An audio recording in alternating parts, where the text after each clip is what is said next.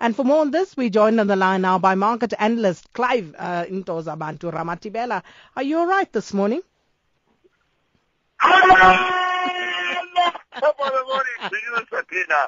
I am not taking it down. I, I don't care. Punya sele sele, punya what what. I don't care. No, I am strong. it's it's good to know that you're still going strong this morning. Well, Clive, um, uh, uh, seemingly the market's doing the same. Uh, China's stocks, they've risen after the worst five-day decline in almost two decades. Absolutely, Sakina. What an incredible week that we have had thus far. I think in the history of uh, me doing this show with you, we have never seen things go up and things go down and fall hard as they have in recent weeks. And I think it's a lesson, obviously, in market, and specifically the guys that do the trading on a day-to-day basis.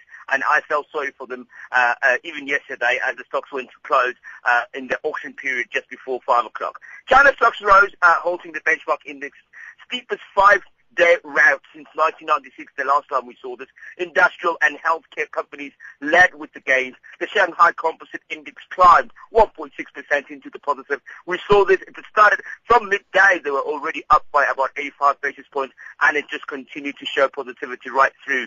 Um, some of the companies, Sakina, that actually did relatively well there on the Chinese. I was looking at these industrials companies, uh, specifically ones that have banking side as well, like the CICB, which did relatively well by the close here uh, early hours of this morning. Very, very strong performance, very strong coming back into it as well. Uh, if you look at, for example, the volatility uh, on the Shanghai Stock Exchange, despite the fact that they're not fully all listed uh, trading fully listed companies. So it's a portion of that that's already being traded, but the positivity was still there. The index tumbled, Sakina, 42% to its uh, mid-June amounts.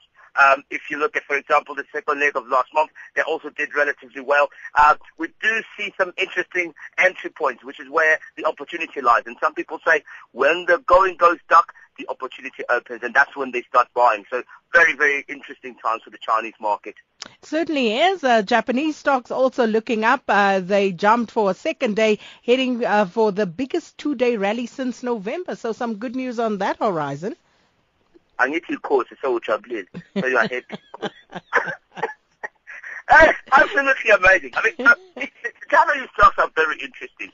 First of all, we know that they're struggling a lot from obviously deflation. They, they have to trick, uh, uh, sort of treat themselves as a currency sensitive type of industry. And what happens is they rely a lot on what happens with the yen and the dollar. So for them to be competitive, they have to look at their strongholds. So for example, industrial companies are very strong in Japan, and so are their auto uh, uh, m- uh, mobile uh, auto auto uh, uh, businesses, or so means uh, motor makers. So those guys have to rely so strongly on the dollar yen exchange. And what we see it all the time, Sakina, when when you see the dollar strengthening and the yen weakens, their numbers get better, their PMI numbers get better, they get stronger, they look very very strong. And so it happened again. Um, I mean, this is after the U.S. obviously showed some strong uh, uh, uh, performances yesterday, uh, created some strong and bolstered the investor appetite for the risk assets, and that sort of brought back some positivity into the Japanese uh, stock market. Uh, food-related stocks led the gains with soy sauce. Those guys who do health conscious food making. I don't know about me. My belly doesn't say so. But anyway, the important thing is they did very, very well yesterday. Uh, Toyota Cooperative as well, Toyota Motor Corp did relatively well, finishing 3.5% into the positive. If you look at exporters who advanced after the yen weakened, including Alpine Electron- Electronics, uh, which rose 2.3%. We had Shimano Incorporated, also industrial company, doing really, really well, uh, coming in at 7.9%. All this is positive stuff. Is, is it the end of the bubble, Sakina? Is it? People are asking me. Is it? I, I'm not going to answer this one, no. Okay, okay. We'll give you time to mull over it. But it is a Thursday today, and um, you know we usually have an investment theme, and this morning we're looking at bond investing. Yeah, people like to look at bonds as an alternative. It is a very interesting uh, asset class, bonds are, because obviously they're very low in terms of return. They can be risky as well, but people look at them as a more conservative type of, of investment. A bond obviously are loans or, uh, or, or an IOUs uh, or uh, but you can serve them as a bank. So you loan your money, for example, as an investor uh, to the company, the city, or the government, or a private practice or a private equity deal, so that they can make money and you can be guaranteed interest based on the project being a success. So if there's an infrastructure development project, you can invest aggressively in that and hope that by the time the, uh, the project is done, you will get your money back.